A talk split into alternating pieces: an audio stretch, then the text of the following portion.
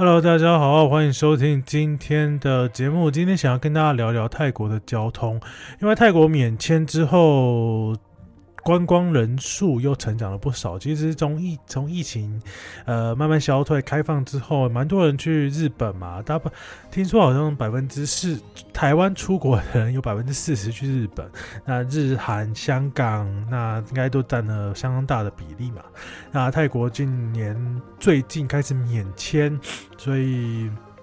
呃，也蛮多人又去了，然后所以你看到网络上很多的推荐，就会有泰国的美食啊，然后泰国的呃呃外府啊，除了曼谷以外，有些什么酒吧之类的。再来就是开始会有一些文章来讨论哦，泰国的交通，泰国的百货公司，那当然还有一块是泰国的明星嘛。我们今天想要跟大家聊聊泰国的交通，到底泰。就我看来，我在泰国生活了大概四年左右，这疫疫情前，那来来前后来来去去也好几十次嘛。那在今年也去了三次泰国，想要跟大家聊聊泰国到底，嗯，就我看来，泰国的交通到底是不是比台湾好，还是比台湾糟？呃，我就我的自己碰到的经验，想要跟大家分享。好，这一集的节目开始喽。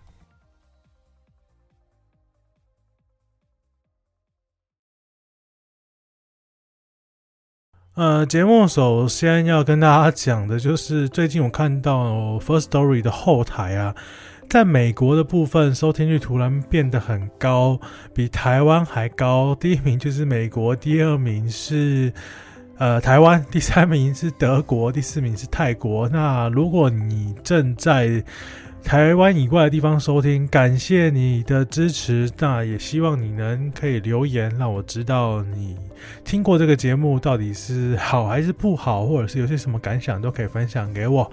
好，那今天跟大家聊一聊，就是泰国的交通。其实也不知道，也不知道特别要赞什么啦，就是我觉得主要就想要跟大家分享一下各自的经验。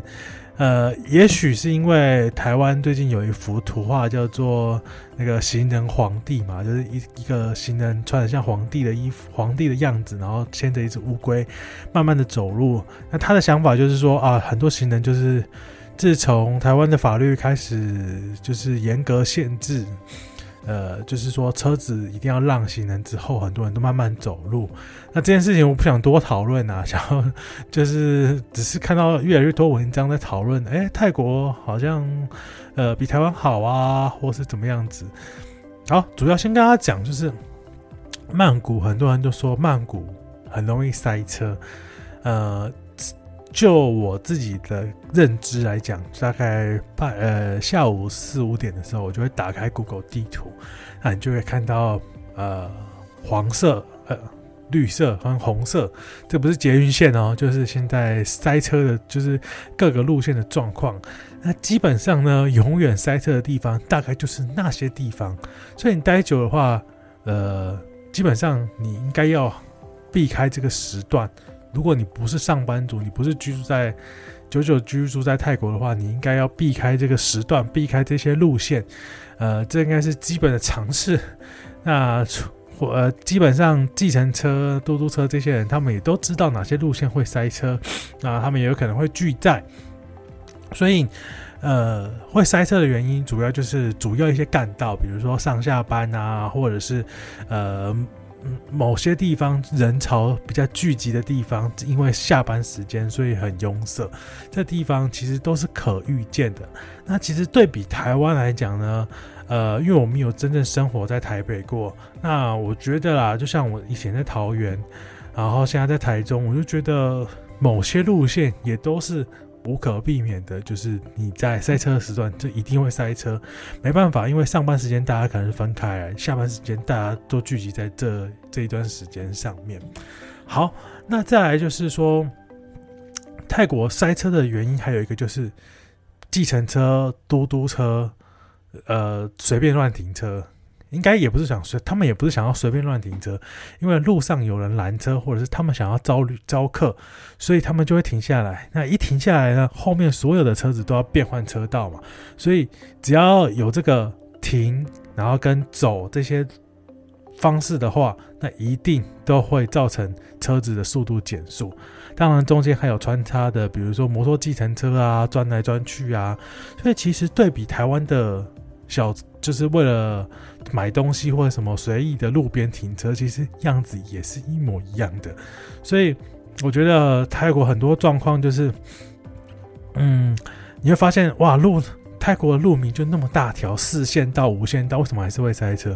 没办法啊，因为一线、两线可能都被呃，就是观光客啊，然后或者是学生什么的，呃，他们为了要搭车，所以你会看到很多地方就是塞了起来这样子。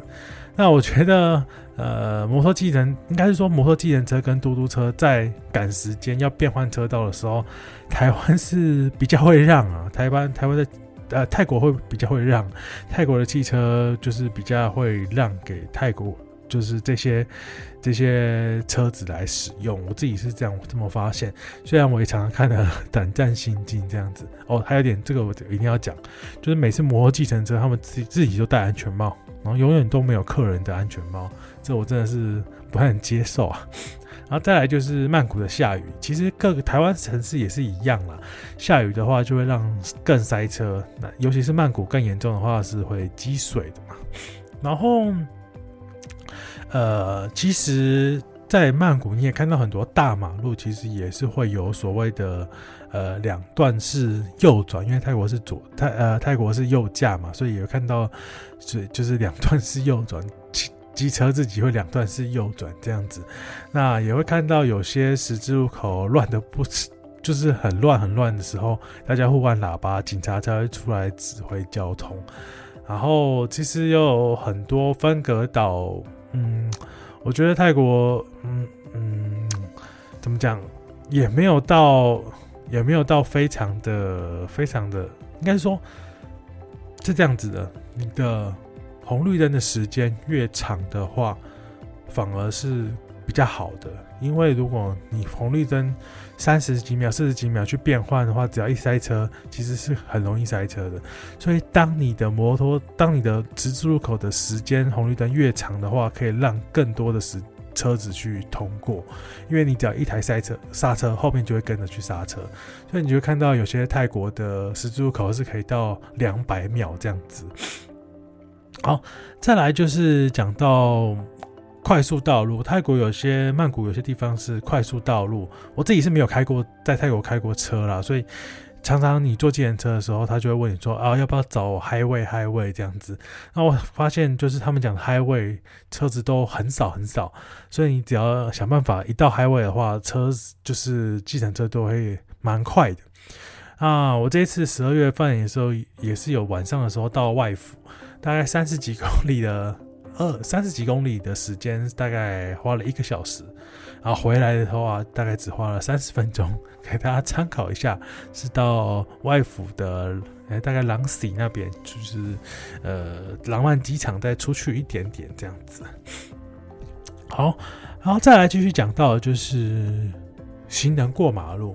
台湾行人过马路在这几个月有蛮大的改变的。呃，我觉得刚开始刚开始政策实行下来的话，真的很棒。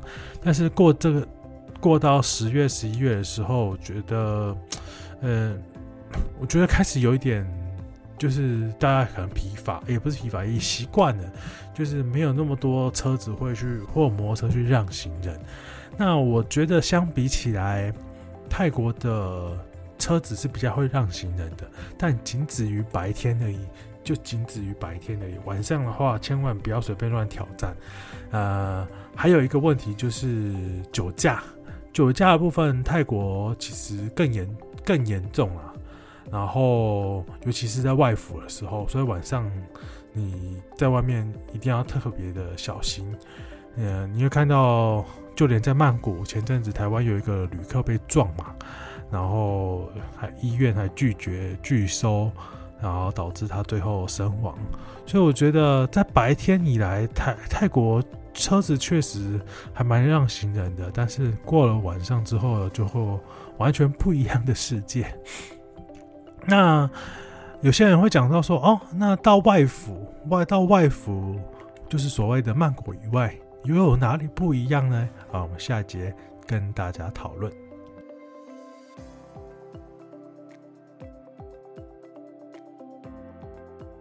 好，那接着讲到是外府。所谓的外府呢，就是。曼谷以外的地方，大家称为外外府，所以会有一个就大家会讲开玩笑说曼谷国，因为曼谷人的思想就比较 modern，比较 fashion 嘛。那外府可能就完全不一样。那以我自己来讲的话，在台北待过一段时间，然后总共加起来，台北、东北、泰南大概去了二十几个府有啦。那以我自己的经验来讲呢，外府最多的移动方式就是摩托计程车、耸条。耸条就是所谓的双排车，你上去之后，左边，呃，它应该算是简单来讲就是小小货车，然后就会有两条这样子。然后，呃，就是，嗯，上去之后会有分那种，应该可以看到小台或大台的。然后大台的话就可以坐大概二三十个人，然后小台的话大概就是坐十个人。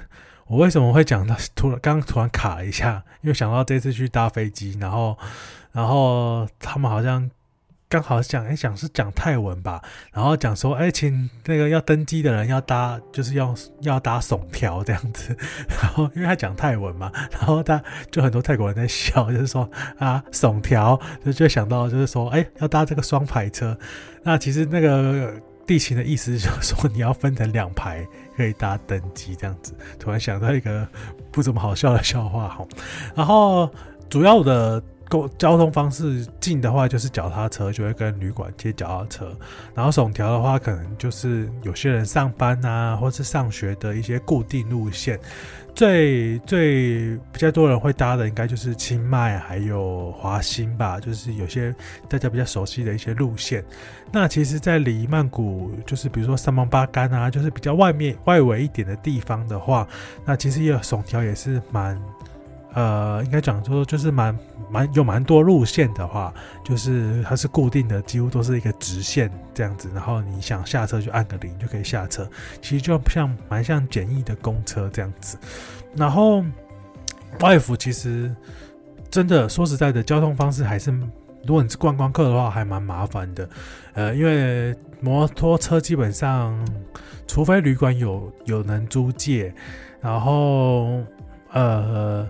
不然的话，大部分你就是人骑脚踏车，或者是租，就是会叫摩托计程车，或者是叫计程车。那如果你要去有些景点的话，你甚至还要最好就是可以留一下摩托计程车的电话，因为当你要回去的时候，你才有车子。如果你就直接在门口叫一些车子的话，你就等着被宰嘛。因为毕竟那些是观光区域，他喊多少你就只能回去。所以通常我都是会留一下摩托计程车的电话。然后会，所以其实老实讲，在外服，呃，交通方式真的是还蛮不方便的。如果你是一个人的话，我一个人、两个人的话，不是包车就是只有脚踏车。那我看到比较发达的公车的府就是孔简孔敬府。那其实那个地方在东北算是一个蛮大的城市。看到在中国还有台湾，其实都花了好像。都有设置一些研究的中心在那边去做发展，所以我记得我那时候去孔简的时候，公车是有冷气的，然后也是有 WiFi，然后就也取代了大部分的耸条的路线，就是这个公车。但是我不知道疫情之后变成怎么样子。当然，这个公车票价是比较贵，比耸条来说的话。所以，如果你真的要比整个泰国的话，交通方式有比台湾好吗？呃，我觉得也是所谓的城乡差距啊。你在外府的话，交通方式真的是很困难。我有时候还真的叫不到车可以回到我要住的地方。那摩托车的话，真的是可遇不可求。尤尤其是如果真的轮胎发生什么事情的话，也是蛮麻烦的。你的语言不通的话，那我这次有一个朋友刚好看到他就是在。曼谷租了摩托车，就骑到了甘具，甘就是那个甘加那布里，在北碧府。那我觉得他蛮猛的。然后这边分享给大家，就是我觉得其实比来比去比不完啊，我们都可以欣赏各自好的地方，各自去称赞，各自去做一些呃提点改变。那我们当然是希望好的事情可以发生下去嘛，不要这样这样吵来吵去。那当然，我又回想起来，我这次刚好回到台湾的时候是十二月四号，星期一。我要从台中回到呃新竹回到台中，那我家附近原本这个公车啊是大概十分钟十五分钟有一班的，结果公车我等了快半个小时还是等不到车，跟时刻表上的完全就是时刻表是完全没有用，动态也是完全没有用，然后我就觉得真的非常气这样子，然后天气又变冷，所以后来就只能叫计程车。但是我觉得台湾现在的优势就是呃。U-Bike，U-Bike 在各个城市都还蛮发达的，然后还有就是共享机车，比如说 iRent 啊、GoShare，但是我觉得前几年是点蛮多，车子蛮多，不知道为什么好像这几年的车子又变少了。那我觉得这个部分如果能一直能增加的话，是一个好的事情啊，也对，就是嗯。这个共享的概念，我觉得在台湾应该是可以很快的发展下去吧。我怎么觉得好像有点停滞不前？那已经好几个国家，我这样看来，我只有在万隆，印尼的万隆看过共享机车，所以我觉得这样子比较下来，没有谁是谁赢谁输，我们都希望能在。呃，你去的地方，你待的城市，你生活的地方，你旅游的地方，能有一个更好、更舒适的交通环境，这不点。最后，我还是要称赞一下泰国曼谷的捷运，真是盖的速度实在是太快了，然后真的很羡慕、很佩服他们。好，就这样子了，今天的节目到这里，我们下次再见喽，拜拜。